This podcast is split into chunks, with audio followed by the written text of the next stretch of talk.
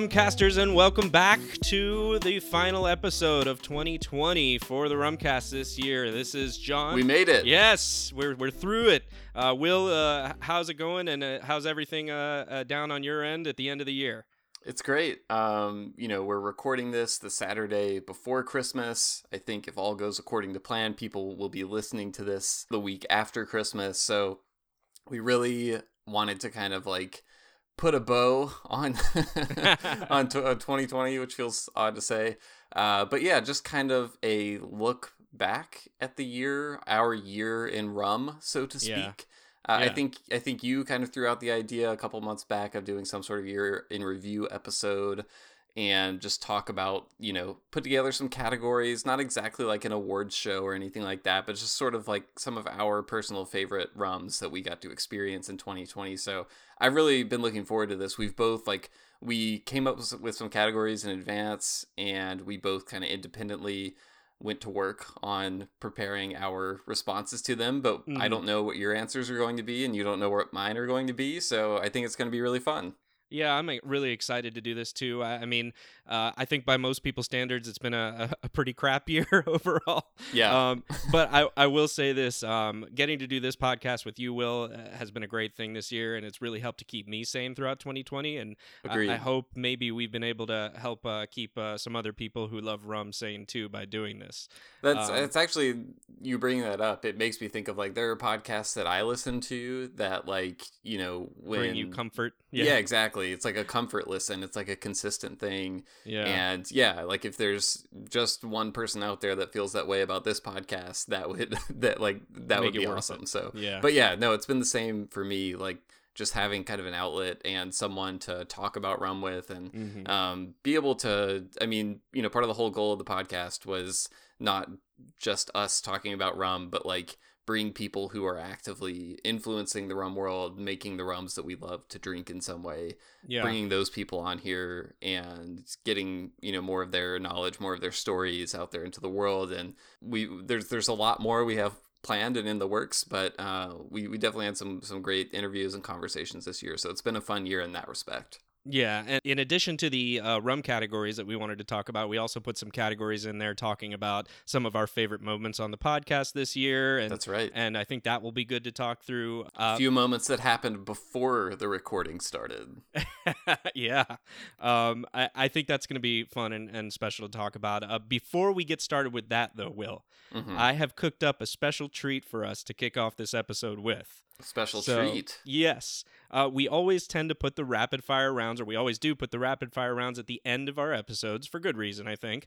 But I think it's high time that we put one up front and get us started on the right foot here uh, coming into 2021. So, We're turning the episode on its head. We're throwing some curveballs, keeping keeping everyone on their toes. yes. I love it. So what I did was uh, I just put a bunch of the best of together and created this. Uh, I guess we'd call it a supercut rapid fire round for us to listen to here. I love a supercut. So just to clarify, if this is your first time listening to the Rumcast, uh, you know what John is talking about is at the end of every interview, we put the guests through a you know slightly silly but fun segment in which John prepares some off the wall rapid fire questions, some that are rum related, some that are not, and they have you know they're just trying to get through as many as possible in one minute. So yeah.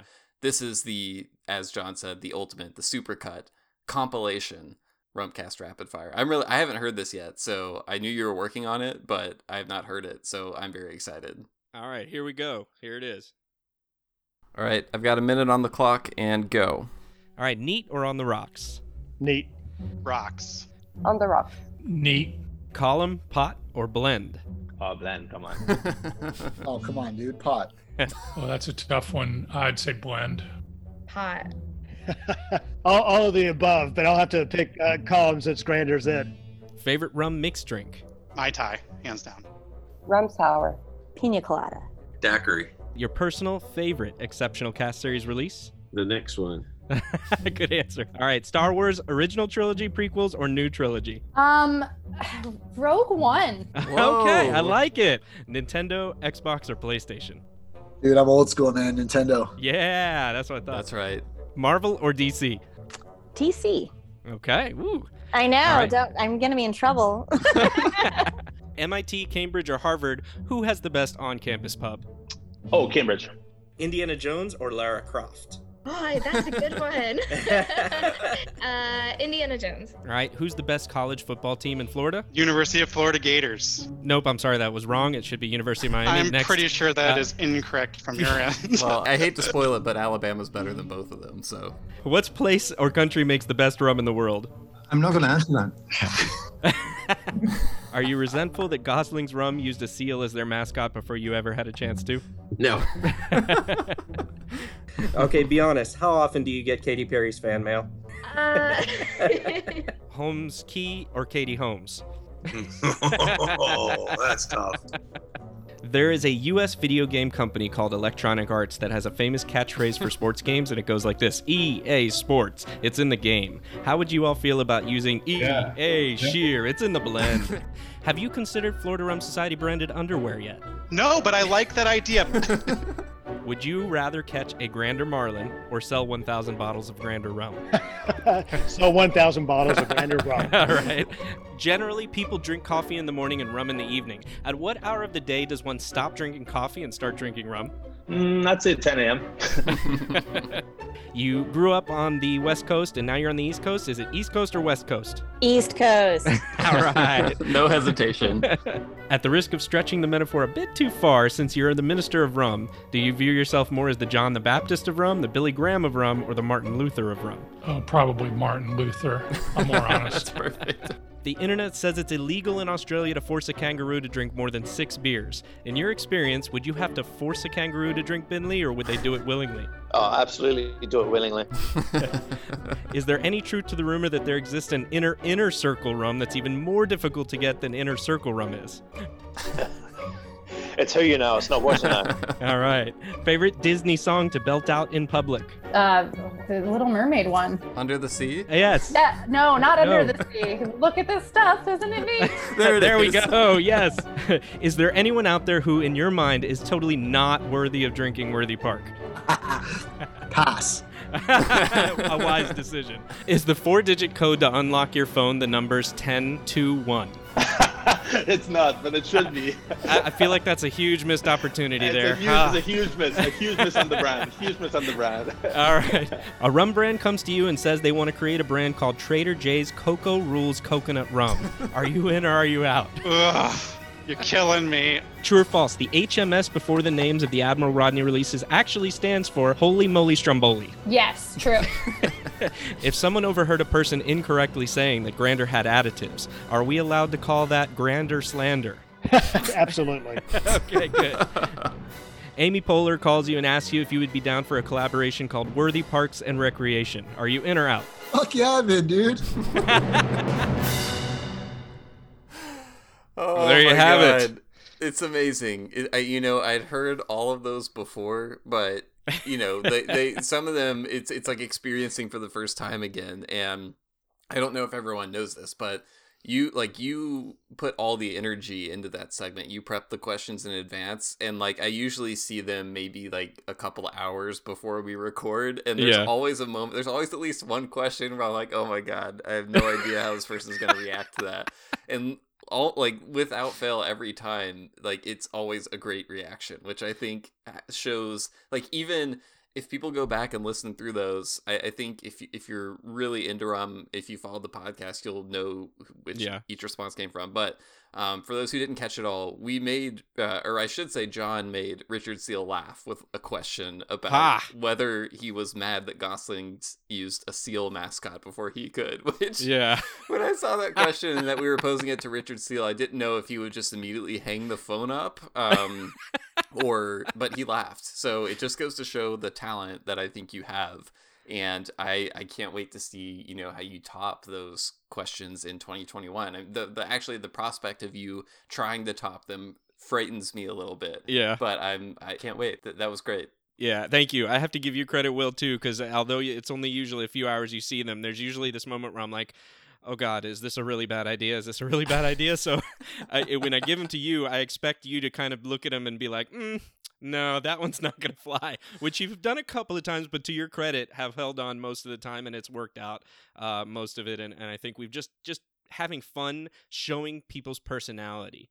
Uh, which I love to do, and I love to mix in a little bit of the series questions in there too. So yeah, when you go back and listen, I think it catches people off guard and they they answer more honestly. So that's always one of my goals. So I I thought I love the segment. I, I'm super glad we're getting a chance to do it, and we will definitely be doing more in 2021. it, it goes to show the benefits of uh, partnerships because it's the kind of idea that I would have been way too anxious and scared to try on my own. I never would have done it. Um, you jumped right in with both feet, and it's it's great. So I love it Awesome. every episode.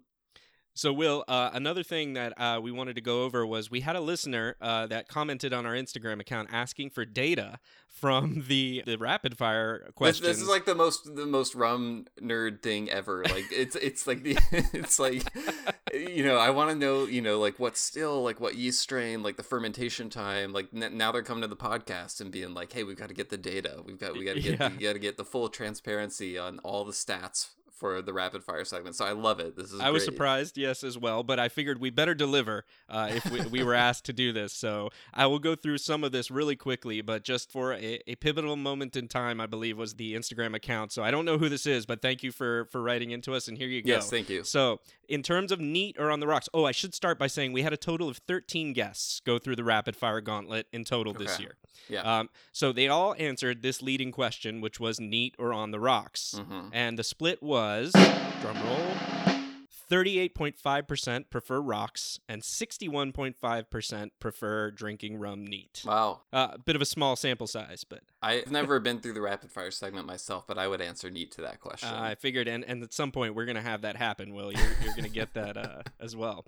Um, the other one we asked consistently was column, pot, and blend. A quick note in our very first interview with Eric Kaye from Holmes Cay, we didn't ask him this. So that Oh. means, I guess, A, we have to have him back on at some point to ask him. it's only fair. And Uh-huh. B, uh, we only had the 12 in total for this. So with that in mind, the totals for those, the column, pot, and blend was one for column, 8.33 repeating percent. Four, four went pot, and then seven went for the blend at 58%. Sorry, pot was 33.33%, and blend is 58.33%. So blend wins out there. yeah, don't uh, underrate the blends. that's don't right. underrate them, people. And the favorite mixed drink was probably no surprise, the daiquiri. Um, That Mhm. one wasn't as consistent, but pretty much everybody ranked the daiquiri as their favorite mixed drink uh, when we did the the A/B comparison questions there. You can't go wrong. Yeah, I, I think in 2021, I, here's my thought. I'm thinking I'm going to change it a little bit and maybe add a different or another standard leading question so that we can continue to get this very, very important and obviously super accurate scientific data for our rum community. Right. I Um, want to get to the point where you know the, the the the big spirits conglomerates are coming to us and paying for this data. That's where that's where I want to be. Definitely, definitely. Um, uh, but I have a couple ideas. So in 2021, we'll probably have some new leading questions uh, to go along with some of the other ones to, to give people. So that'll be good. I can't wait. Um, You're teasing me. Yes. Uh, so other other podcast stats from this year uh, that you might find interesting, Will. Uh, that Uh-huh. are, uh, uh, there was a total of, as you know well, 16 episodes. As we Right. mentioned, 13 were featured interviews. Uh, one was our introduction episode, and then two episodes with just you and I talking some specific rum topic. Hey, you add this one in, it's going to be 17. That's So, true. It will yeah. be 17. You're right. Boom. Yes. The longest episode was episode 12 with Ed Hamilton, which was back in August. That was one hour and 48 minutes. Yes. That's no surprise. It was great. It was awesome. He went deep. Yeah. Uh, so that's always great for us. The shortest episode was uh, just us discussing rum resources on episode six. Good uh, decision back, on our part back part. in April. Good decision on our part. Keep it short when it's just us, so we don't have uh, when we don't have someone here to carry us. um, the total time spent talking on the Rumcast this year. Do you have a guess? Oh wow, I don't know this one. This took a, a lot of maths today, but I got it. Uh, I'm gonna say 30 hours. Okay, so it was just under 1,013 minutes in total, or 16 hours, 51 minutes, and 59 seconds. Now, that was actually the, the amount that ended up in the podcast. To be honest, yes, we probably Okay. recorded a whole lot more, uh, and, and that's on the cutting room floor, um, but I don't have that for you. Okay. Uh, but yeah, not bad for a first year effort. Uh, over 16 hours, over a thousand minutes of content uh, for for rum lovers and, and for us. So uh, I thought that was good. And I, I think I think we would have hit more. uh, You know, COVID Yeah. obviously impacted uh, your work For schedule sure. significantly, and so we had some some periods of time where we weren't as active as we wanted to Mm-hmm. be. But I feel pretty confident that in 2021 we're going to crank things up to another level. And you know, i listeners out there, don't expect another little you know 17 episode season. We're going to crank it up this year. There's going to be more Boom. than that. You heard it here. I'm calling the shot now. Will's doing it. I just hope to be involved. Uh, um, I know we only started to get really accurate data for the podcast just a couple of months ago, but uh, I just wanted to, to say that we're averaging more than a thousand listens per month at this point. That's great. Uh, and and our biggest audience by country is no surprise Mhm. North America. Oh, number one. wait, did you just say North America as a country, John? Oh, I did actually. Oh wow. Wow, Uh, I meant, that is uh, embarrassing for I you. meant continent. There- there, uh, did I mention I'm drinking rum right now as we record this? um, uh, so it should be uh, North America and the United States is number one by country. yes. Um, then the UK is coming in at number two, and then Australia sliding into the number three spot, which I was surprised to see. That's impressive. Although we did have an episode with uh, Steve McGarry from Beenleigh Rum that was focused on Australian rum, so we may have we may have uh, picked up a, a nice uh, share Yeah. of the Aussie market with that one. Well, and he, I think he knocked it out of the park too with the the history knowledge. yeah, it was great. It was really fascinating. I learned a ton I didn't know about Australian rum. Agreed. So that was great. Um, within the U.S., the top states were drum roll, Florida number one. Oh, Oh, wow. take that, Will. Didn't see that coming. Take that, Will. FRS coming through, Florida Rum Society. Woo! Um, so here was a surprise for me. California was number two. okay, I can see that. California's a big state, yeah. Yeah. Uh, and then Texas number three. So I, I just think of everything in terms of electoral votes now. And my first thing was like, well, California has like 50, 50 something electoral votes. So yeah, a lot of people live there. Uh, we're not going there. We're on this podcast. But I thought, you know, it does make sense. Like you said, the population in California is very large. Texas also, same thing, number three. Uh, and just edging out uh, at, at number four was just edged out, I should say, at number four is New York. So Okay, uh, yeah. New York as well. So thank you all for your support in those states. And there were plenty of other states on there as well, and, and quite a, a distribution. Those were just the top in terms of the amount of people. So There are also 47 countries total, which is pretty cool. yeah, that's it's amazing to see that. Although I think we are focused a lot in terms of the United States and North America, and we both live here, and that's kind of our perspective. Um, Mhm. But I, I think we have really spread out to a lot of different, as you mentioned, 47 different countries and a lot of different places, and it just shows how big rum is on a worldwide scale. Yeah, yeah. And I think, you know, as we continue this, I want to continue to branch out and to to, to bring in more people from those countries, Yes. not only producers from different countries, but also people who know those markets, who um, know bringing rum to those countries a little bit better. Because I think as we get into talking about some of our, you know, favorite rums from the year, I, I will say my choices are colored somewhat Mhm. by the selection in the US market.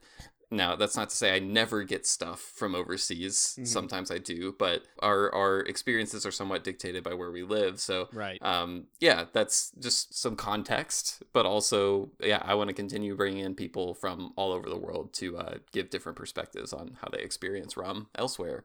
Yeah, uh, totally agree, and I- I'm looking forward to that as well. And I think that's a great thing. Um, I think what we should do, Will, is maybe take a quick break for our sponsor, Yeah, and then uh, get back with those categories and the best of the year. sounds great.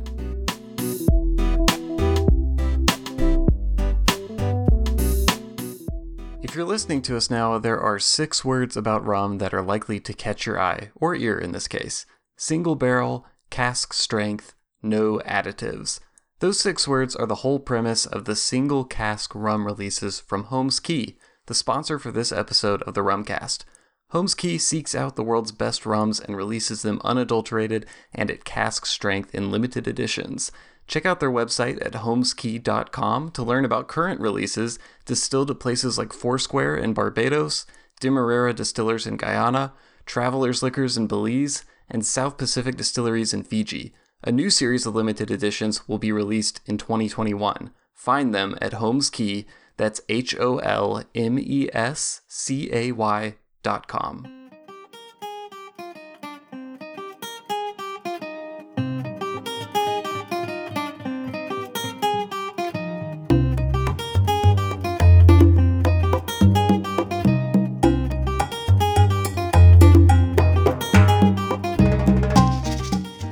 So let's get into these categories. And Yes. one to, to provide a little more context on this, because I'm a total weirdo when it comes to judging things or like telling people about my favorites and stuff like that. Okay. You and I have talked about this over text Yeah. many times.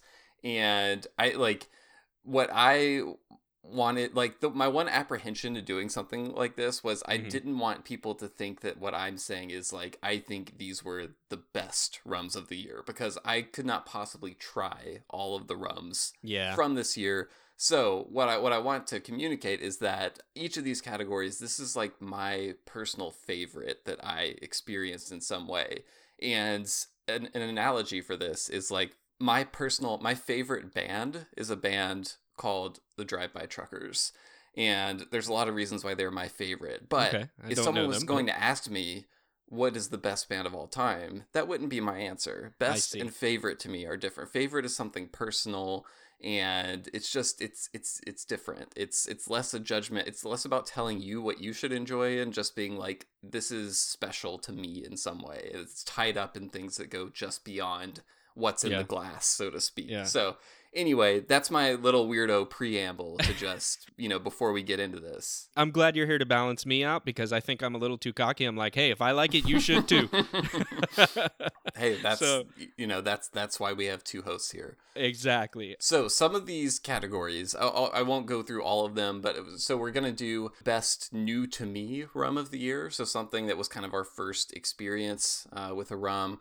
We're gonna do best unaged, best aged, uh, best overall, best value. Yeah. Then we're also gonna get into a few podcast related categories like our favorite interviews and things like that. So I think a good place to start would be the be- how about the best new to me rum of the year category? Let's do it. Yeah. So You- tell you me. You want to lead or you want me to lead? no, I, I I I just set us up, so you know I'm gonna pass it off to All you. right, It's I'll knock it to down. deliver here. Yeah, That's what right. Best best new to me rum of the year. What was your pick? So, just to start off with, I took this category to mean this rum has been out other years, or is Sure. uh, could be an older rum, and uh, it's a little less specific in terms of a release specifically for this year. So, here, here's my answer for best new to me rum of the year. Uh, it's a short and simple one. Worthy Park, all of it.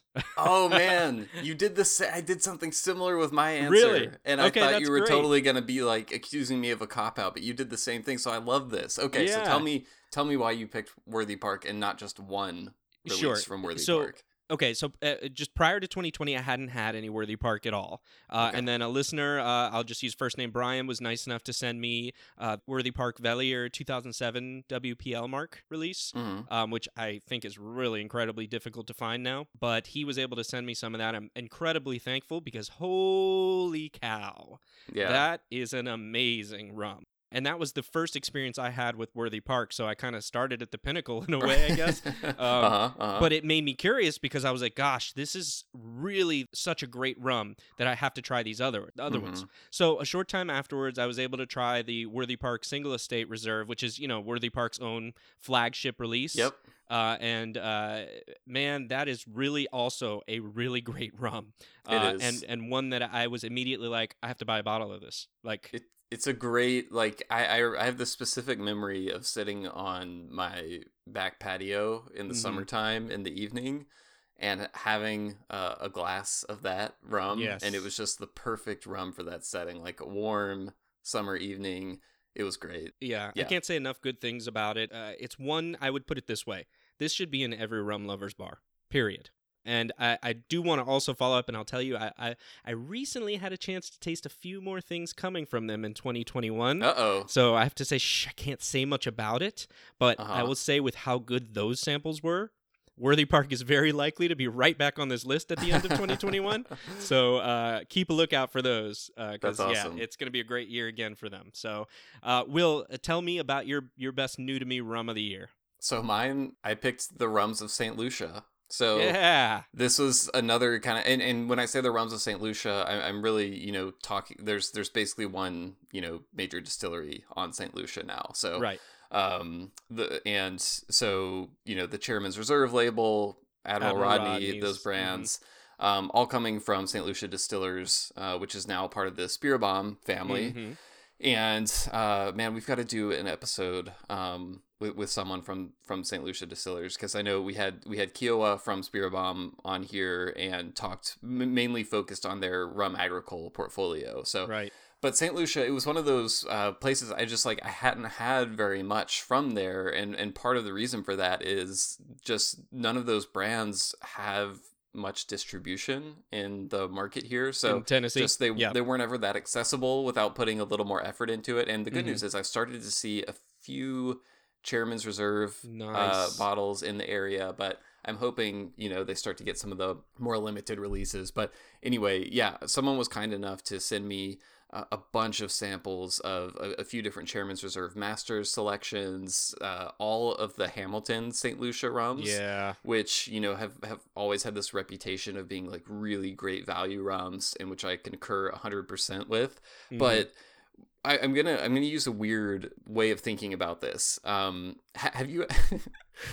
I'm gonna sound like like freshman college dorm guy posing boy. a philosophical question. Have you ever tried to imagine a new color?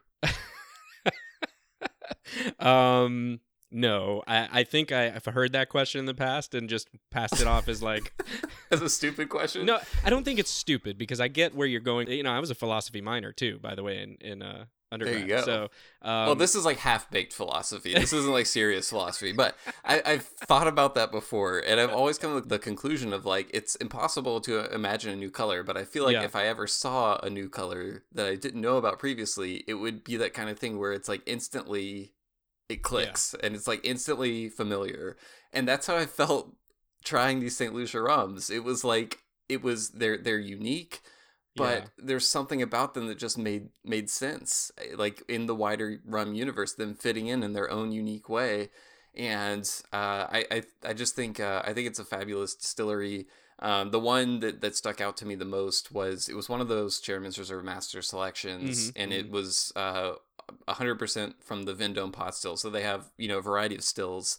Um, they have they have a few different pot stills, different column stills, and that was the one that I really gravitated toward. And uh, new to me, rum of the year, uh, St. Lucia Distillers, everything coming out of there. It uh, it's it's what I love about the category is Yeah. you know so many different countries, different distilleries, different styles, different perspectives. there's so much to great. explore right Exactly. and, and yeah. we know we have a long way to go before we've explored if ever in our Yep. lifetimes all the rum that there is to explore so it's just Yep. such a great great thing to do that with the way i look at it by the way with the, the whole new color thing I Mhm. always see that as like my brain is like creating this new file and it's like Mhm. ch- ch- it's filing a new chapter or a new file of something that hadn't previously been there so this new connection is made and Ah. that connects to other things Right. but it still has its own place I like that. so I, I can totally see what you're talking about and you know i've professed my love for st lucia rums uh, in the past on this uh, program as well so Yeah. so we uh we moving on to the next category here Yeah. Let's let's go with unaged.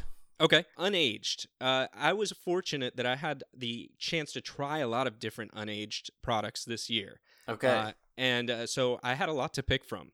And I considered uh, quite a few, but I ended up going with the Clairin Sajous. ah, I've heard great things about that one. Honestly, all the Clarence uh, being brought in by uh, Kate Perry and La Maison Velier are, are truly great. They're all flavorful and they're all bold and unaged. uh, Complex. yes. yeah. Um, but my favorite is still the Sajous, even after having tried every single one but the Le Rocher. So I'll, I will make that stipulation. See, I haven't had the Sajous yet. Um, the the the Vaval was was the the favorite of the ones that I've had so far. Got and it. it was one of those rums that like when you have it, I like I kept tasting it like the next day after I had it. Yeah, it sticks around. Yeah. Yeah. To me, the Sajous has a bit more sweetness Okay. than the others, like the Vaval, and, and slightly more balanced in, in terms of that. Vaval is like super savory, super Yes. savory. Yeah. Yes. Uh, and Casimir has a little bit of like a, I've heard it described as like a barbecue potato chip, believe it or Mhm. not, um, which is close, I think, and, and that gives a good color to to what it is. But again, I, I think you really truly can't go wrong with any of these. They're great price points, um, and I think they get overlooked a little bit by people that are either just starting out in the hobby and, and haven't really had a chance to uh, really engage with an unaged rum and what it is beyond Yeah. what we typically think of an unaged mixing type of rum would be. And I just I, I'm super in love with them. And if you can get the Sajous or any of the Clairins, really, you really should spring for it. They're awesome. Yeah, and it's it's interesting that you brought up at the beginning that like you got to try a lot of unaged Mhm. rums this year because when I was looking back through this, I was like, man, I kind of like I wouldn't say I neglected it. It was just a, a little bit of I just didn't get to as many of them as I wished I had. Mhm, You know, going into the year. And that's I, I try to make that same point a lot uh, to people in, in just that you know when you're exploring rum, don't neglect what's Yeah. possible with with rum that has not been aged. And I, I do want to clarify real quick with this category. We actually didn't talk about this beforehand, but both of the rums we ended up picking are truly unaged because there there are a lot of rums that you know Right. are, are sold as white, White rums, rums, right. Uh, light rums or white rums that that are aged and then the color is filtered out of them, which they're they're great rums like that too. But those those Clairins you mentioned they're they're unaged. Um, they don't spend any time in casks. Uh, my pick does not spend any time in in casks as well. So yeah, um, I need to get to all of those Clairins. By the way, that's just a, Yeah. a reminder to me. I haven't yet, but um, they're unlike anything else you'll experience. Cool. So tell me what what is your unaged pick?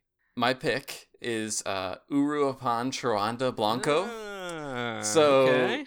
Charanda is is basically a sugarcane spirit um, from a specific part of Michoacan in Mexico. Mhm. Some are made with 100% cane juice. Some also uh, have you know molasses based distillate, or um, also some panela crystallized sugar goes in as well. But this this is all pre-distillation, so into the fermentation. But as I understand it, all whatever type of sugarcane is going into it, it has to come from Mhm. this area. So this this particular bottle it's a it's the blue one if you've seen it in stores it's this bright electric blue bottle it's it, Yeah. yeah it's one liter it's a It's great hard to miss, value yeah. it's like usually around 25 bucks or less and it's a 50-50 blend of molasses based uh, spirit that they distill in a french style column still and then the other 50% is a pot distilled cane juice uh, rum, and uh, the juice comes from estate grown Mhm. sugar cane.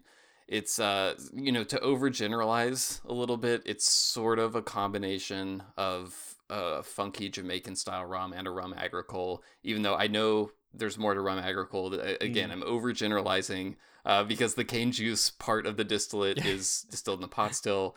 Uh, rum agricole is you know always in the the, the French style column still. So I know it's an overgeneralization. It's also I wouldn't really compare it to Clairin, um, and I don't mean this in a bad way. This particular bottle is not as complex as those Clairins that you mentioned. But one of the things that I just really loved about it. Do you know what a uh, what the cocktail ranch water is? Are you familiar with that? It's I'm not. No, drink. I, I have to be honest. So it's usually it's an ounce and a half of tequila, around half an ounce of lime juice, and then you type top it Ah, with Topo okay. Chico, the mineral water from Mexico. And uh, so I made my own version of. I, I figured I have this Mexican Mhm. rum. I should make you know ranch water. Um, uh, typically another Mexican spirit that goes into it. So I made uh, that just with the, the Uruapan Charanda. Uh, it's fantastic. It's like the perfect hot summer day drink. And uh, it's just, i again, it's another example of what I love about rum. Yeah. I didn't know until recently, you know, that rum was made in Mexico. So it's just one of those things where the, the more places you look, the more places it pops up. The more you find it, the more it challenges your expectations and shows you something different. Yeah, I, I've always seen it there. I, I haven't taken the leap myself yet. I've never had a chance to try any Mexican rum, actually. Um, so I, I'm really interested, and that will be one of Mhm. my uh, my checklist items for 2021 to try for sure because I'm always interested in it. I, I do like uh, tequila, and I'm only saying that because obviously Mexico and tequila go together. I know it's not a tequila like product at all, um, it, Yeah. or maybe it is. I don't know. I would I would say though, Yeah. like if if someone came to me as a really big fan of tequila, um, usually I try to introduce them to a rum agricole or a cane juice based spirit because to me, you know, tequila has some of that vegetal, The grassy you know, kind of plant like and- yeah. quality to it. Yeah. Um, and so yeah, like I Yeah, think for if sure. you're a fan of tequila, I do think that this this this might possibly be up your alley. Cool. Yeah, I, I definitely have to make room to try that uh, this year. All right, so next, do we want to get into aged? Yeah, I, I think let's let's do it. Let's go with the the, the complement to the unaged is Uh-huh. the best aged, I think. And uh, so I'll just get straight to it because we already talked enough a little bit about this, and uh, so you, you stole a little thunder from me. I didn't mean to steal any That's okay. That's all right. Well, you know, whatever. um, it's uh, Admiral Rodney's HMS Royal Oak. Ah, okay, okay, talked yeah. about this, yeah, on the program. This is, as you mentioned, a St. Lucia product. And what's interesting, and the pitchforks are coming out right now because you just picked an 80 proof rum. I'm, I was, ju- you just, I was gonna get there. I'm just gonna steal all your thunder. Yeah. Here's the thing, as you just mentioned, number one, this is a 40% ABV or an 80 proof rum. Yeah. And it's pure column distilled, hmm right? So usually for rum geeks like us, that would mean like, okay, this is, you know, it, it doesn't mean it's a bad product to buy a- at all, but it's not something that excites us Yeah. uh, in the same way, or it's not packing what we're looking for as connoisseurs, and especially me, who I just like to sip rum more than anything else. But I have to tell you, all of that is wrong. I- a- and this is obviously just my opinion, Mhm. but my opinion is the Admiral Rodney's column distilled 40% ABV releases are freaking fantastic. Mm.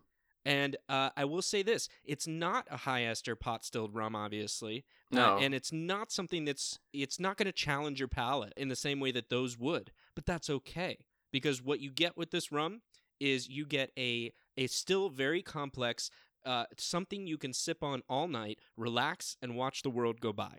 Yeah. And yeah. it's just great. I, w- I would agree with that. I, I think it's also completely different from some of the, the those Chairman's Reserve uh, products that I mentioned earlier, Mhm. uh, which come from the same distillery. You know, if you do a side by side of an Admiral Rodney and like that Chairman's Reserve Vendome still release that I mentioned earlier, um, Mhm. they're they're significantly different. Yeah. Now there was another reason that I picked uh, the, the Royal Oak for best aged. Okay. Um, and that's because of the three of them, I find for my palate, it gives me the right balance of aging. Okay. Um, and there's the three. There's the HMS Princessa, I think, which is the youngest blend. Mhm. The Royal Oak is the middle, and then the Formidable, or I guess Formidable. Uh, that was my lame attempt at French. Um, uh, the, which is the oldest blend. Okay. All of them are good, and I I do like all of them. For me, the Royal Oak is the one that I went with as my favorite of the three. But I will tell you this: I've heard people pick the Princess as their favorite and the Formidable as their favorite, just depending on how much oak you want in your your aged rum. Yeah, you know, I, I have some samples of those, and I I can't even recall which one I preferred. I liked them Mhm. all. Um, Yeah. And I, I totally agree with your assessment of about column still rum 80 proof like with all those releases i remember looking at them and thinking about you know if i were going to but I, I always try if, if i'm judging something as a sample i always try to think about like would i buy Mhm. this and i think the Right. only hang up i had was based on the price of those i, I Mm-hmm. might hesitate a little bit just because i do I, I just for the price Mm. i would love a little bit higher proof than 80 Yeah. even though as you said they it's you could drink it all night um there's still a lot of flavor there for an 80 proof rum but but that was kind of the one thing like if it could get up to it to the 90 proof i i think it, i think it could be great I, I get you, and I actually do think they're coming out with the Officers Release series, Mm. which I think there's one that's already uh, recently was released uh, here in the U.S. It had been out in Europe for a while. okay uh, like a port cask finish, I think, and it's I think it's 43 or 46 or around there ABV.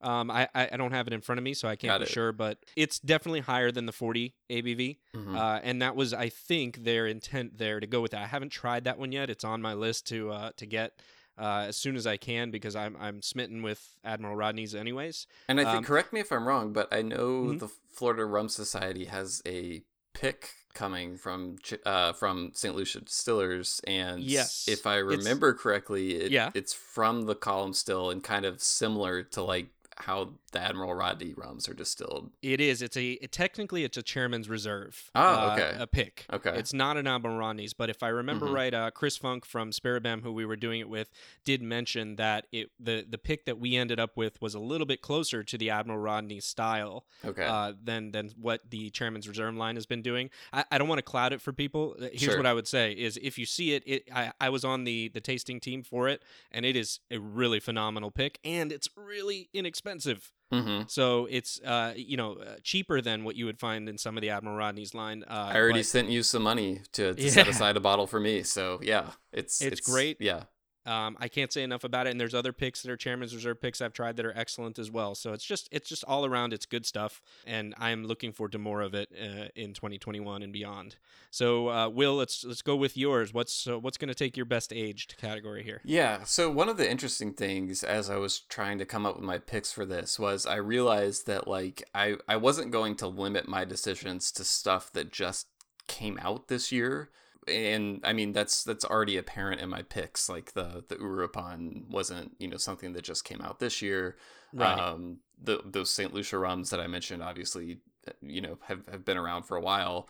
Yeah. But uh, Well, like Sa- you mentioned, this is year 2020, right? So Exactly, yeah, exactly. I so this pick, this pick for for aged, it was really a rum that I just felt like I got to know even deeper over 2020, and I just kept coming back to it over and over again, and just my appreciation for it grew for how Mhm. how versatile it is, um, the price point. It's the Hampton Estate 46. Yeah. Uh, 40, Yep. 46 ABV. So the the green one, not not the the overproof one. Right. Although the Um, overproof is great The too. overproof is amazing as well. Um, it's so this is just one of those rums that I can have almost any occasion, and just just to go through some of the specs with it. So Mhm. it's uh seven seven years of age in Jamaica. It's a blend of three different Hampton marks. So it's the OWH mark, which is kind of their lowest ester level mark. Uh, the the LROK mark, and a Mhm. little bit of DOK in there as well. And I really just think it's it's to me one of the best introductions you should, you could give someone to Jamaican rum who's already like a little bit more adventurous. Yeah. You know, a lot of times I'll recommend Appleton or something to someone. It's just a, an introduction to rum as a whole. If if I really want to give someone an idea of like the the, the funkiness of Jamaican rum in an aged context, Mhm. um, because if I don't want to introduce it to them as far as age goes, I can just give them, you know, Wray and Nephew or something like that. Um, Yeah. But I think this bottle showcases that Jamaican funk that we all love in, in a balanced way, in a way that's not going to be, you know, scare someone away, but kind of bring them in and hook them. And uh, anytime I've come across a, a, a roughly comparable Jamaican rum, you know, from another distillery in terms of like ABV, and price point and that sort of thing. I always try to Mhm. do like a blind taste comparison uh, with this bottle, and I, I That's your base. Yeah. yeah, I, I haven't found one comparable that uh, I Hmm. I like like I've lined this one up next to that Worthy Park release, and uh, Mhm, again. mhm. They're, they're both great, but I just there's there's something about the Hampton. Yeah. it hits those like pineapple notes Yeah. for me. That it's just something I associate with Hampton, and it's just uh, I, I I love it. It's great. Yeah, I, I don't know that uh, it it invalidates totally, uh, you know, Worthy Park up, up against Hampton. Because for for me, although they're both Jamaican rums, uh, and they do share some qualities, to me those those two marks are very different. Oh yeah, Um, yeah, yeah. they are. Worthy Park much much lighter uh, in in flavor overall, Mm. and and Hampton brings the funk, like you said. Um, so for me, those are two different categories in my mind of, of Jamaican rum, both amazing. Yeah, yeah, and yeah. When I'm when I'm comparing them, I'm not necessarily comparing them because Yeah. I think they're like super similar. Right, Uh, right. More again, it's like the ABV, kind of the price point, um, Mhm, and mhm. like they are both from Jamaica. Yeah, yeah. Um, th- So they share some commonalities, but yeah, it's great to taste them side by side and get to see the the nuances and Yeah. differences between those distilleries. Uh, one one thing I, I will mention, and uh, it's a, maybe this is probably going to be controversial a little bit. Um, what do you think about the bottle overall, the design? I of- love of the Hampton? bottle. It's actually like You uh, it? as corny as it seems. It's probably some of the reason why I love it. Um, I actually I have the the box that it comes in next to me, and yeah, I, like it's got so much text on it. It really does. But I I love it, and you know the alligators and the the text. So not the text at the top that says Hampton Estate, but the the little kind of subheadings, like the one that says the High Esters Yeah. Art. So the name of that font is Cooper.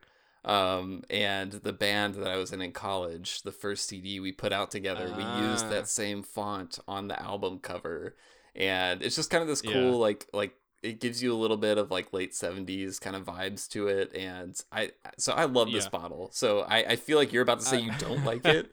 Uh, which is great because you know conflict and disagreement are are the lifeblood of podcasts. So I'll be clear in first in saying I agree with you that the liquid in the bottle is friggin' amazing and I love it. I don't love the bottle as much as you do. Wow, I can't believe it took us a whole year of podcasting before I found out that you have no taste. Oh wow, really? really? Okay, okay. No, no, that's right. I got something for you later. Well, we're good. No, no, no. I'm just gonna hit you with it later when you don't expect it. Um, Oh man, so I'm on guard now. you should be. Um, something about it. I don't know, like you said, if it's just the block text. Um, but I- I don't. I'm not a fan of the aesthetic of it. I guess you would say. Um, again, not that it's anything. I know there's probably a lot of history behind it. So the the, the thing I don't want to do is like offend anybody. Um, Sure. a- and definitely don't. You know, and there's no accounting for taste, of course. Everybody's gonna have different opinions on aesthetics for things like that. And obviously, when it comes to the rum, as long as the rum's good, that's the most important thing. But I will say that yeah, the bottle design overall, I'm not a huge fan of. And harkening back to the Admiral Rodney's, which we talked about earlier, I freaking love the Admiral Rodney bottle. See, see those those feel a little too fancy Oh, for me. no, I guess we just have different tastes of I think we just have Yeah, different bottle yeah. tastes. Yeah. I love the the stopper on the Admiral Rodney. I love the square feel to it, and everything Uh-huh. about it to me says like this is like the rum that's like gonna knock your socks off. Um, and and there is something to that presentation. You know, it, it- when you talk about mixed drinks and presentation, there's always something to that. But as we're mentioning and we're seeing right now, I guess with the two of us, is that that's not going to be the same for everybody. No, definitely not. Huh. Um, and yeah, I'm sure some people look at this Hampton. I mean, there's just, just there's just a lot of text. There's a lot of words on it. Yeah. A lot more than I think a lot of companies would put on there. Yeah. But uh, and you know maybe it's because I'm a writer. I don't know. But I I I've always sure, like yeah. from the moment I saw this bottle, it, and you know that's not even something that I necessarily think about that much. Mhm. Uh, I mean, on a subconscious level, I definitely do. But it's it's so funny that that it's not your cup of tea Yeah. because it's like it's one of the few where you know someone's like, "What are your top rum bottles?" Like you know I'd You have to think like, about "That it. But this one, would I would think of this one right away. You know. See that one with the novel on the cover? That one. oh, that's good. That's good. Um, All right. So to keep it moving, uh, so we we've tackled uh favorite aged. Where do we want to go next? Um, I, I think I'd like to do most surprising, and let's go through Okay. that because I think it's an interesting category to to offset. You know, when we talk about best, and now we're just going to go to most surprising, which doesn't necessarily equate to best. Although in this case, I'll Mhm. tell you for my pick, it is an amazing uh, rum. So I, I Yeah. feel confident in saying it's an excellent example of a rum. But it was also, and why I picked it, the most surprising experience for me, or at least one of this year that I had. So uh, this is the Savanna High Ester Reunion Rum. Again, another La Ah. Maison and Velier release that I was lucky to get. I think this is an unaged rum from Reunion, and it's a high ester count of I think it's about 500. Uh, is the mark uh, uh, of where that is. So uh, up there in terms of high ester, double distilled in pot stills. I think it's 62 and a half uh, ABV. So it's up there. See, this is this is another one of those unaged releases that I was kicking myself for not getting to this year. And, uh, and and and partially because I had a chance to to, to try some aged Yeah. products uh, from the same distillery and was just like blown away by them. So Well, please continue. Let me tell you what, this is a freaking amazing example of what an unaged rum can be. It, it is such an intense flavor, but uh, uh, very Mhm. different than the Clairin we talked about unaged before. Yes, as complex in different ways, but this one it gives me this real like juicy fruit gum flavor. And Yeah, I I always heard about this like the fruitiness of this one, and that's what I got in those aged. We, I was telling you about those aged Mhm, samples mhm. before we started recording, and I was talking about how it was like intense, like raspberries. Um, yeah, Th- yeah. This and the Clairins were the rums that were unaged this year that truly changed my perception of what a sipping rum is. Mm. Because you obviously usually would tend to think of an aged rum as a sipping rum. But I will tell you with this, I would not mix this Savanna Highester Reunion rum ever with anything. Wow, It's too good for that. wow, It's just so unique and it's such a great, unique flavor. what a what a snob take. yeah. May- maybe so, but I'll own that.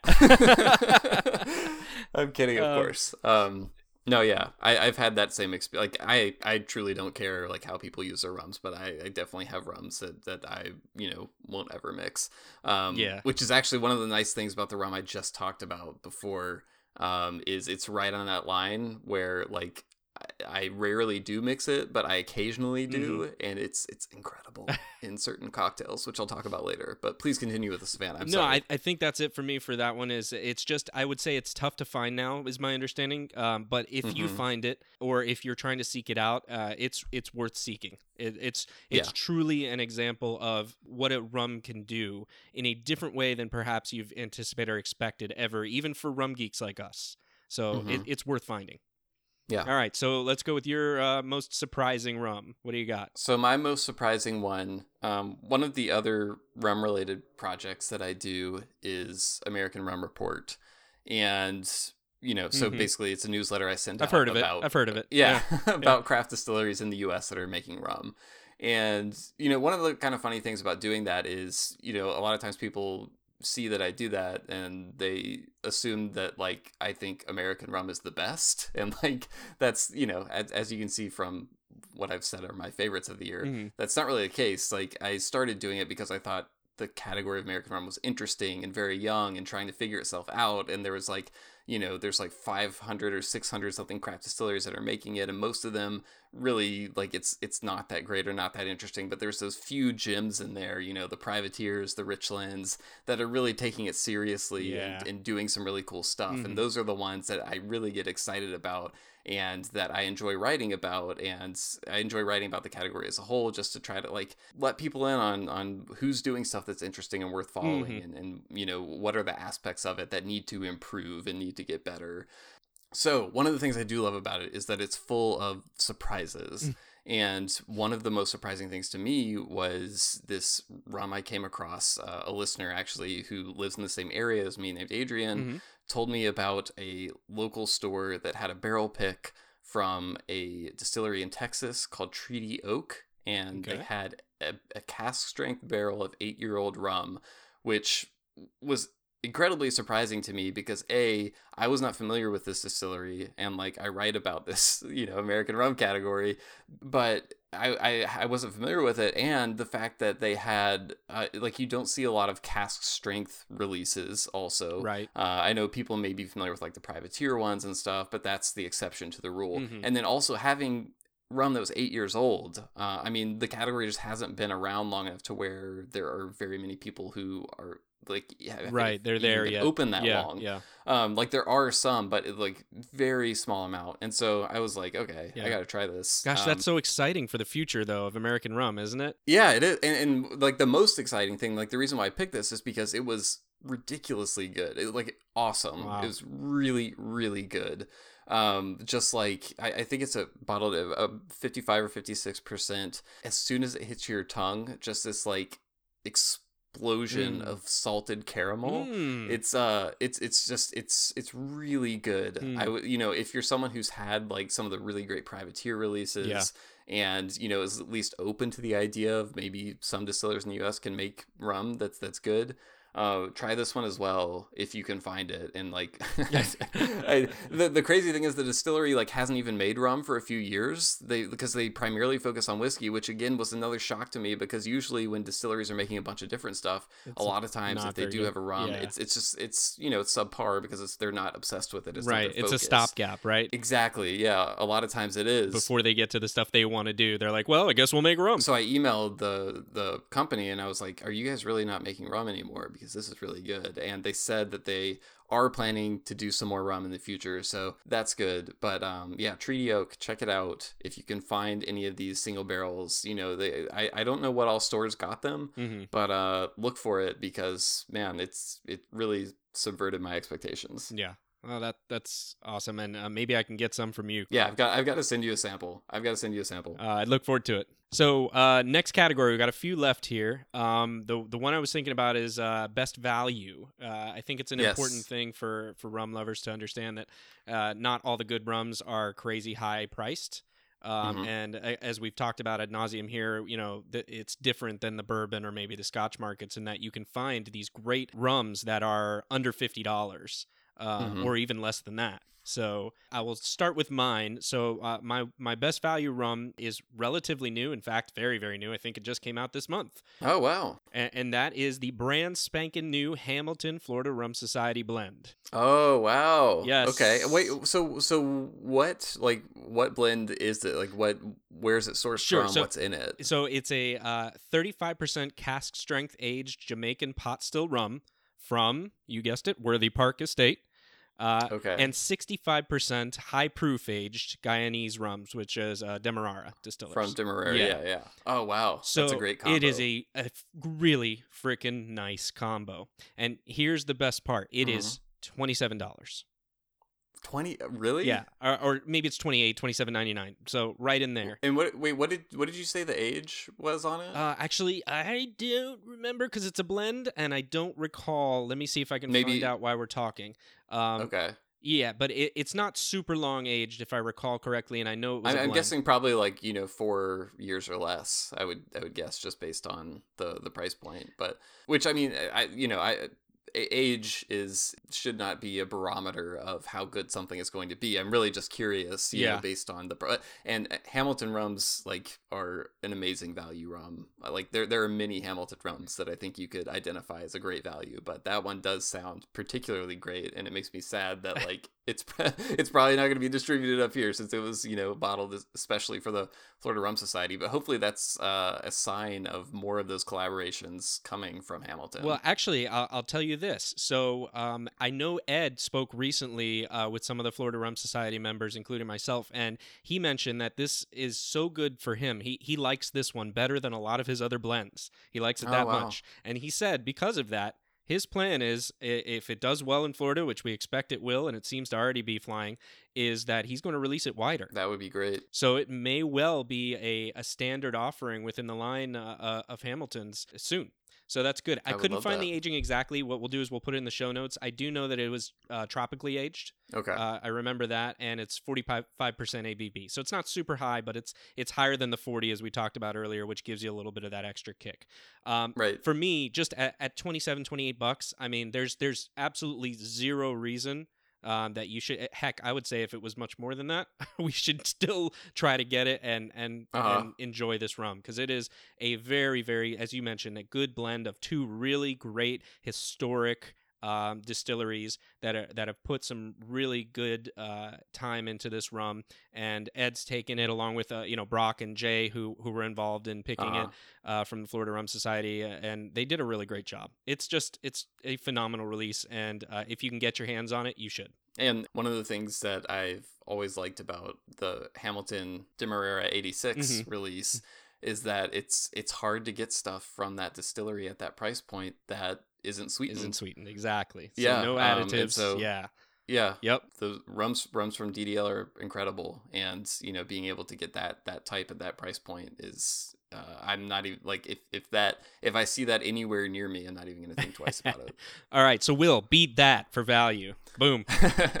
so I've got, I've got two answers to this. Uh, Ugh, and, and cheater I'll already. also say that I like when I'm picking, you know, favorites. I, I tend to weigh value Mhm. in my responses. So that's kind of like been been baked into some of my responses so far. And uh, so so one of them, it already has a reputation as a great value rum. This is not an original thought. This isn't breaking news like John's, but stolen overproof Yeah. if you can still find it. Such a great value. It, it comes in 375 milliliter bottles.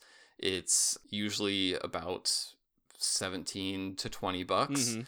And it's sourced from Hampton. I believe it's six years, if I'm remembering correctly. Mhm. Uh, and uh, 61 61 or 63 sorry i didn't i didn't write all the stats down on this one it's in the ballpark of that and i mean it's it's just every like person who's is in the rum business that i've talked to has talked about like uh, you know i've spoken to liquor store owners who have been like yeah they, they've just had a hard time selling this rum Hmm. and so like there's a lot of it you know it's it's there's a finite number of bottles out there but you can still find it and it's for that price point for what you get in it like it, it's i think people look at it and assume that it's you know just for cocktails Yeah. um you can i i've absolutely sipped on that rum by itself um don't think twice about it it's great if you still see it in the wild uh snatch it up before it's gone Yeah, I've seen it every so often, uh, and I've always uh, looked past it exactly like you said. Um, Yeah. I need to I need to find it again because I've heard that it's getting harder and harder and harder to find right now. So the other quick tip uh, that I want to put out there in terms of value. Uh, so everyone's familiar with the Foursquare ECS exceptional cask selection. Everyone that listens to Um, this, yes, probably. yeah, yeah. Um, I really think that the non-cask strength releases that come Hmm. out through that. So this would be ones um, like like Premise would have been one from a few years Mhm. back. This year, Sagacity would have been one of those. Love it. Uh, so Sagacity is at forty-eight percent. It's you know you still the the amount of age on them varies a little bit. But you know, typically, uh, I, I think Sagacity, Sagacity is twelve years. Um, I don't know if Premise was twelve years. I can't remember quite No. what it was. But anyway, a lot of times, not right when these come out, but if if you wait a little bit, the the price will drop slightly. Mhm. Um, like I got this bottle of Sagacity for fifty bucks, and just to me, when you compare those rums to other rums at that price point. Mhm. Like if you're if you're in a store and you see like Appleton 12 or Mount Gay XO or even Black Barrel now Right. because the price has gone up on that, Mhm. like it's usually Appleton 12 will be a little cheaper now, like in the 40s. Mhm. Um, but if you can get one of those ECS releases for like 50 bucks, to me that is such great value and worth like a little bit extra. And it's especially, I think, a great way for someone who's more curious and you know wanting to make their first rum purchase that's a little bit more expensive. Yeah. Um, I think those are great value for what they are. So, Well, um, just want to throw that out there. you know, you don't have to convince me there. yeah, I mean, yeah, I'm not taking on like a tough case. Yeah, like, yeah. Like you know, everyone loves Foursquare.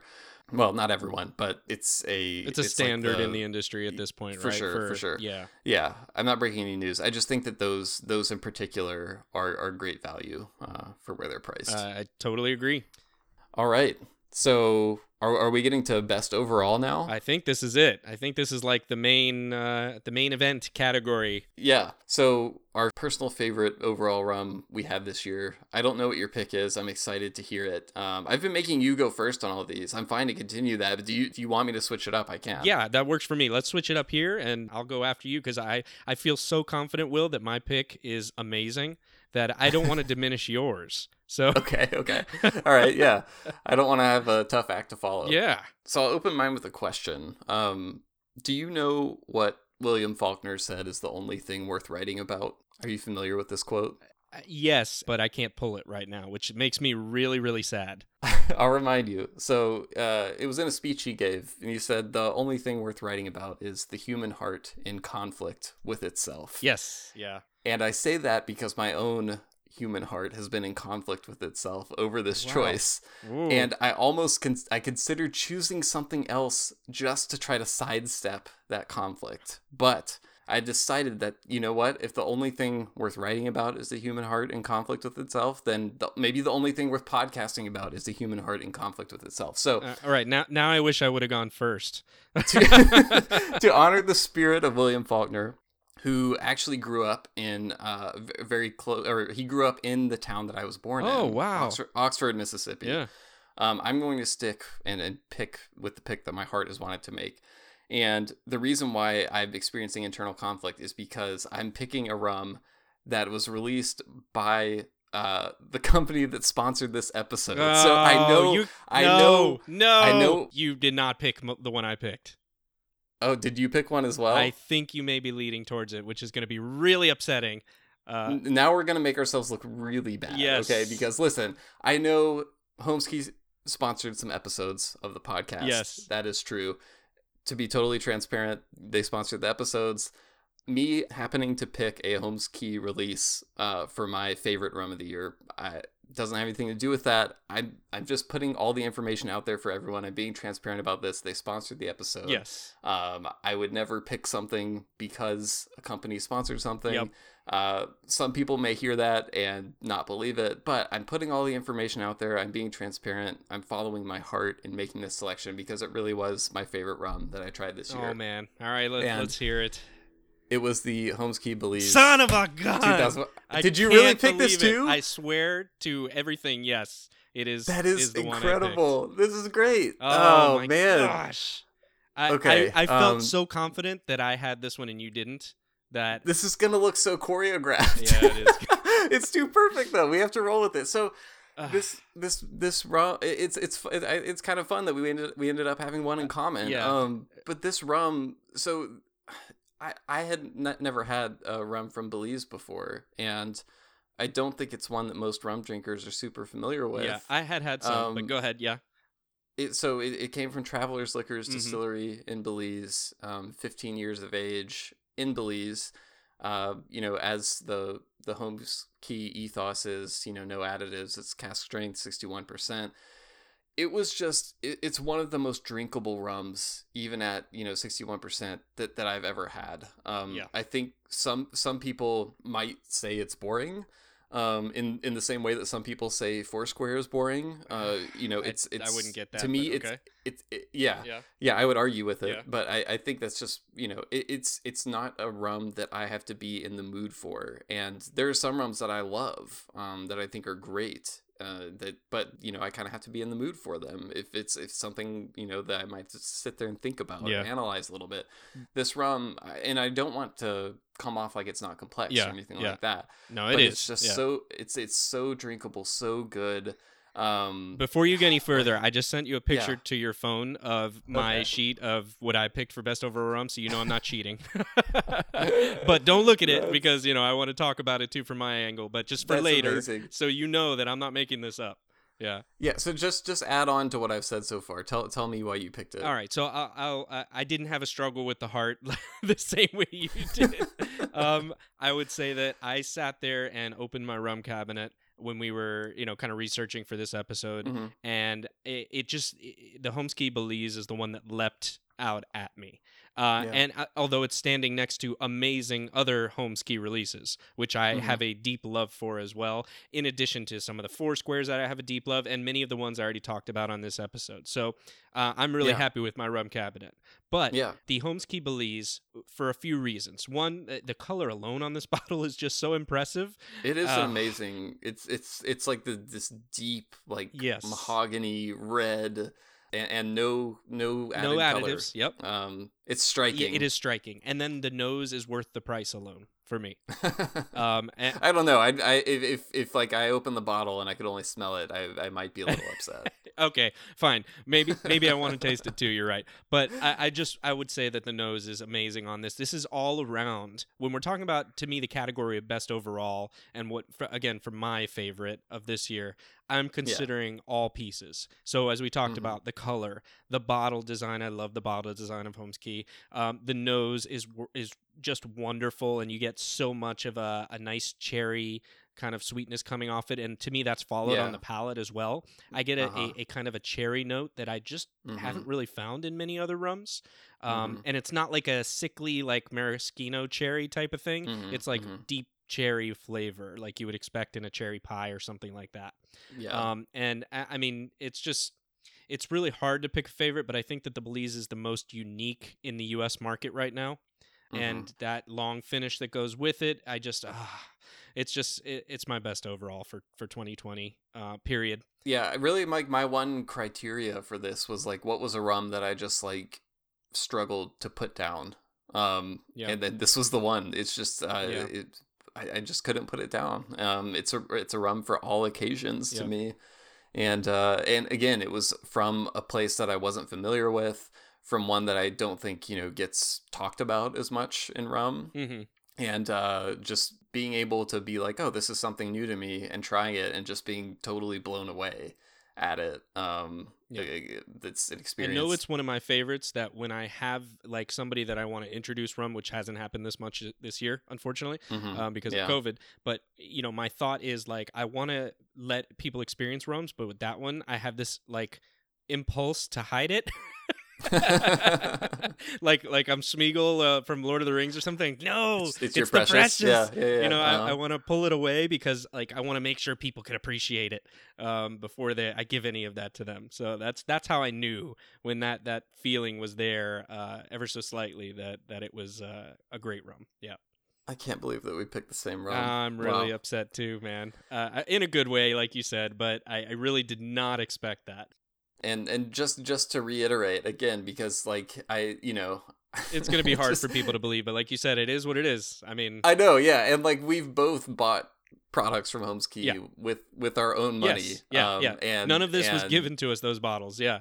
Yeah, and, and like they're they're not cheap. Yeah. Um, so you know, we we went out of our way to to get those and and try them. And I also think it speaks to Eric, who started Holmes Cay, was one of the first people we interviewed for the podcast. Right. And part of the reason why we wanted to talk to him is because brands like Holmes Cay in the US, they're just not as common. Right. These independent bottlers Right. who put stuff out cask strength, uh, you know, no additives. Like there, there are a lot of independent bottlers that put out releases like that in Europe. Mhm, And, mhm. you know, sometimes those releases make their way over here. We're starting to see a few more of them. Yeah. Um, but I think part of the reason why we gravitated to this is because like they're available to us. Like it's easier for us to get a hold of these rums, Mhm. you know, and there aren't as many options out there for this type of rum in the US. But yeah, that was just a stunning release. And and the other ones were great too. The I, I actually just a, a bottle of the Guyana release from Holmes Cay just arrived at my house yesterday, Yeah, yeah. and uh, I was digging into that last night. Yeah, and, and it's not just us, right? Didn't um, I think it was Fat Rum Pirate that uh did a review of the Fiji recently. Oh, I didn't see it. yeah, that. it was. Uh, he gave it a full five stars. He said, he, I think his quote was something like, which is pretty astounding, but I'm I, I'm gonna mischaracterize this quote because I don't have it in front of me. Uh, was Yeah. essentially something like, "This isn't just one of the best Fijis ever; it's one of the best rums ever." Period. Wow, that he's had. So that's high praise. I, I- right from that guy especially because you know he's he's tried a bunch of stuff. Um, Yeah. eh, So it, it's I don't think this is just us, and so I think from that perspective, i- i- it's more understandable that hey, rum geeks like us, we're drawn to it for all the reasons you just said. In, in terms of a U.S. release being a rare one with the no additives and and the the cask strength and all of that, and and unique. You know, like you said, you'd never had a Belize uh, before Mhm. this. I'd had maybe a little bit, but it's rare. So What were they? Were they independent bottlings or were No. they brands Uh, from Travelers? It was, it was brands from Travelers. Uh, one was Okay. uh, Tiburon, I believe. Um, Gotcha. Yeah. So, uh, but and, and that's not a bad rum either. Uh, I- uh, or maybe, shit, maybe I'm wrong. Maybe it was Copalli. Does that sound right? Uh, Copalli is yeah, that that is from Belize, but that's uh that's not from Travelers. Right. So I know I've tried It's a juice rum, right? Yeah, that's a. I know I've had Copalli, and I want to say Tiburon was also Belize, but I, I could be wrong, and we'll have to go back and check, and and you can make fun of me next episode. Um, um, but No yeah, judgment. Yeah. So uh, Tiburon is from Belize. ah, look at that. Yeah. I haven't Memory had bank it. for the win. My file, like we talked about earlier, there you go. my file was correct in my brain. Yes. So it's it, Belize makes good rum. I mean, I, I enjoyed those other releases, but I think this this Belize is the best Belize I've ever had uh, by far, by leaps and bounds. So I think we've extolled the praises enough here, and uh, Eric's probably smiling from ear to ear, and uh, he should be because he's brought a lot of people happiness this year. And the folks at Travelers too. Yeah, yeah. Um, I actually I I produced uh, a live one of the uh, Worspa Zavi live streams uh, that Matt Pietrek hosted. Mm-hmm. Yeah. Was with Travelers Liquors, and uh, so I had a chance to meet some of those folks. Um, super nice. It was a really fun session. Yeah. Um, so good on them as well, because they're the ones who made it in the first place. I agree completely. Yep, great teamwork and awesome getting it to us. So um, I, I can't wait to see what's coming out from them in 2021. Same. Well, All right. Do we do we just want to run through uh like do a, rapid fire of these remaining categories? maybe that's a good out? idea. Yeah, because we're we're we're pretty long in the tooth already. We do have these, but maybe we can try, like you said, we'll do rapidly through them and see how it works out. Yeah. Okay. So let's do some of these these podcast related categories. Boom. Let's start with um most awkward interview moment because we might have picked the same thing for this one. Really? Uh, I would be surprised. All right, I'll start this time so that you can feel Okay. frustrated if it's the same one. Okay, good. Right. Go ahead. All right. So my pick was Ed Hamilton, episode 12, about midway through when he said he was gonna. Uh, this isn't what I picked, okay, but I know what you're about to say. This was uh, when he was describing his method of batch blending for his pimento dram, and we both mentioned that it sounded like a Solera method. At which point he abruptly stopped his story and told us that if we were in front of him physically, he would use his long arms and choke us both out. yeah. Uh huh. I distinctly remember that. Yeah, so uh, yeah. I I think that was a little bit awkward. It was funny, but it was awkward too. You know, uh, word to the no, wise. he said yeah. he said it in a very like he. I knew he was joking. Oh, yeah, it no, was, yeah. and it's in the episode, so you can go back and listen. It was it was a funny moment, but definitely, yeah. I don't feel mean, threatened by Ed's a big guy. I- I'm not don't- you running know, the other way if I see Ed on the street at this point or anything. Uh-huh. but That was great. He is a big guy, like you said, and, and just hey, a word of uh, a word to the wise for people: if you meet Ed Hamilton in person, do not Don't mention the word Solera. Solera ever, ever. All right, well, what's yours? Mine, uh, mine was not actually in the episode. It happened before we started recording, but it was with Richard Seal. Yeah. So it was one of our early interviews. So I think we were both a little bit more nervous anyway. And one, you know, one of us said something to the effect of like, you know, hey, you know, do you have a time limit or a point at which you know we need to stop or anything like that? Mhm. And his response was basically something to the effect of, uh, if it sounds like I'm getting bored, you'll know it's time to stop. Which I was just like, okay, now like I was already a little intimidated about doing this interview, but now I feel like even more pressure.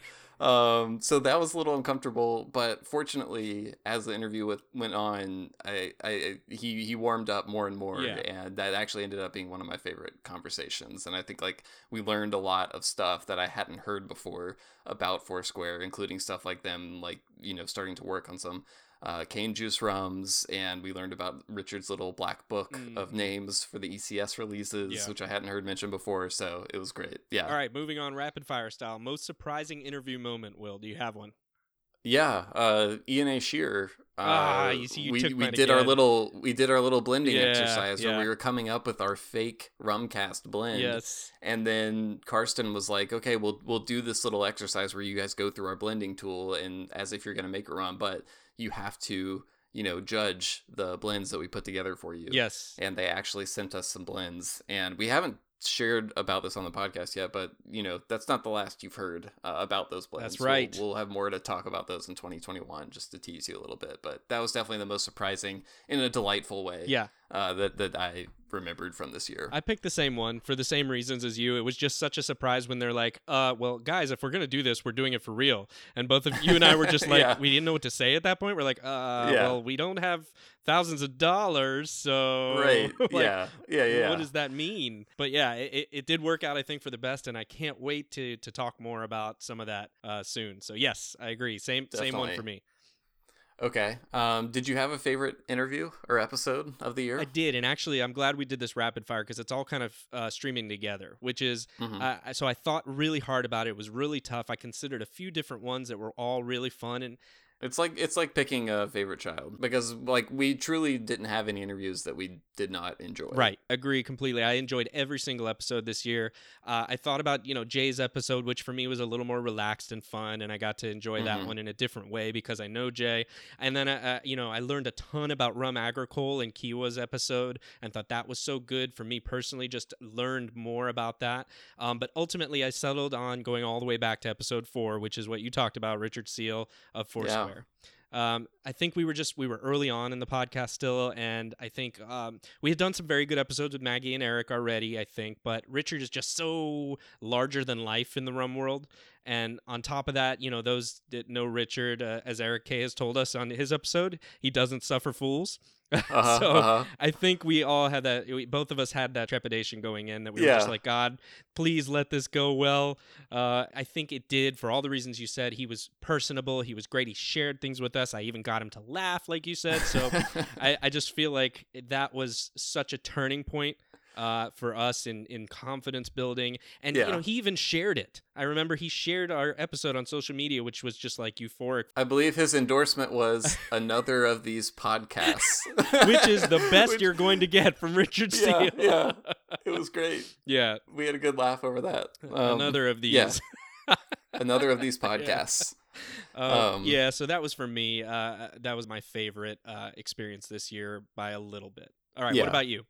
I think like the ones that stand out to me when I think back, and again, like I really loved all the episodes we did. It's hard to pick one that you know is my favorite, but like the favorite moments I have are always in. It, it doesn't always happen, but I I think most of the time there's at least some moment in an interview where it like transitions from feeling like an interview to feeling like a conversation.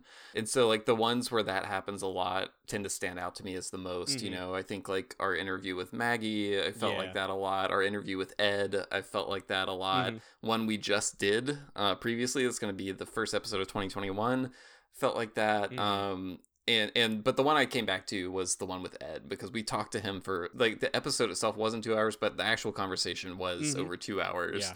And it just it just like you know in this this year of not being able to hang out with rum people in person, Mhm. it really just felt like that. You know, just hanging out with someone talking about rum. Uh, he was really generous with his time. Uh, he threatened to strangle us. It, it just it had it had everything you want. Uh, it was great. So that's what I picked. Yeah, he's just so genuine too. His love for rum is so apparent. You know, Yeah. some people it may be a business, but some people just really have an appreciation for all things related to rum like we do. And obviously, Ed is one of those people, along with many of the others we talked to. But yeah, it was great. All right, last and not least, one thing we're looking forward to for 2021. Will, you want to go for it? Yeah. So my next thing, I already teased it a little bit, um, but it's it's it's the next episode. I actually remember in the rapid fire for Richard Seal when you, you said what's your favorite ECS release. He said the next one. That's how I feel about our podcast. My favorite episode is the the next one. Um, I I am really excited about the next episode because it gets into a theme, uh, a type of interview that I want us to do more of. Um, next year, so I don't want to spoil too much about it, Mhm. but I, I really want to do more interviews with people who are like in the distilleries, Mhm. um, actively involved in, in production and things like that and, and some of those people you don't hear as much from Yeah. um get, getting getting them you know in front of a microphone and talking to them so this to me is one of those episodes uh it's it's with someone i was just really excited to talk to Mhm. and uh i hope people enjoy it as much as we did I agree. It's going to be a good one. I'm looking forward to it too. What about um, you? I would say for me, it's a little bit larger in scope. I I would just say in-person interaction and more discussion Yeah. with rum geeks like us uh, in Definitely. 2021. Whether it's you know if rum festivals are able to happen, or if it's just hanging out in person with some good rum friends here when it's safe to do again. Uh, I, I can't wait for that. I, I'm hoping to attend some things and you know i- here in person from some people who may listen to this podcast and and I want to hear how they view us, what they want more of, what they're looking Yeah. for. Um, I think you know we've we've been fortunate. We've gotten a little more feedback via email and social media lately, um, but I, I think conversations in person have a different quality to them, and I'm truly Definitely. hoping to meet more people in person in 2021 uh, when it's safe to do so, and and hear you know, hey, uh, love this, uh, would love to hear more about this, or have you thought about doing this with this person? Um, Yeah. That that I'm just uh, hoping we we get to do more of in 2021. So uh, just connecting with rum fans and, and continuing to do what we're doing, Will. Uh, I just I have a great time doing it. We mentioned it at the outset um, that I- I'm looking really forward to 2021 and, and what we're able to keep going with. Same here. Yeah, I'm, I'm really looking forward to it. And yeah, uh, as, as John said, we love hearing from listeners. You can always email us at host at rumcast.com, H O S T at rumcast.com. John and I will both see those.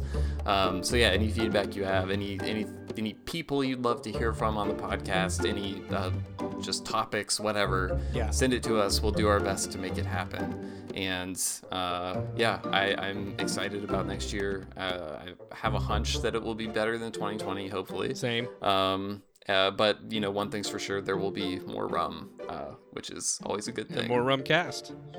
More so rum we'll cast. see you That's in true. 2021. All right, yeah. Happy Happy New Year, everyone. Happy New Year.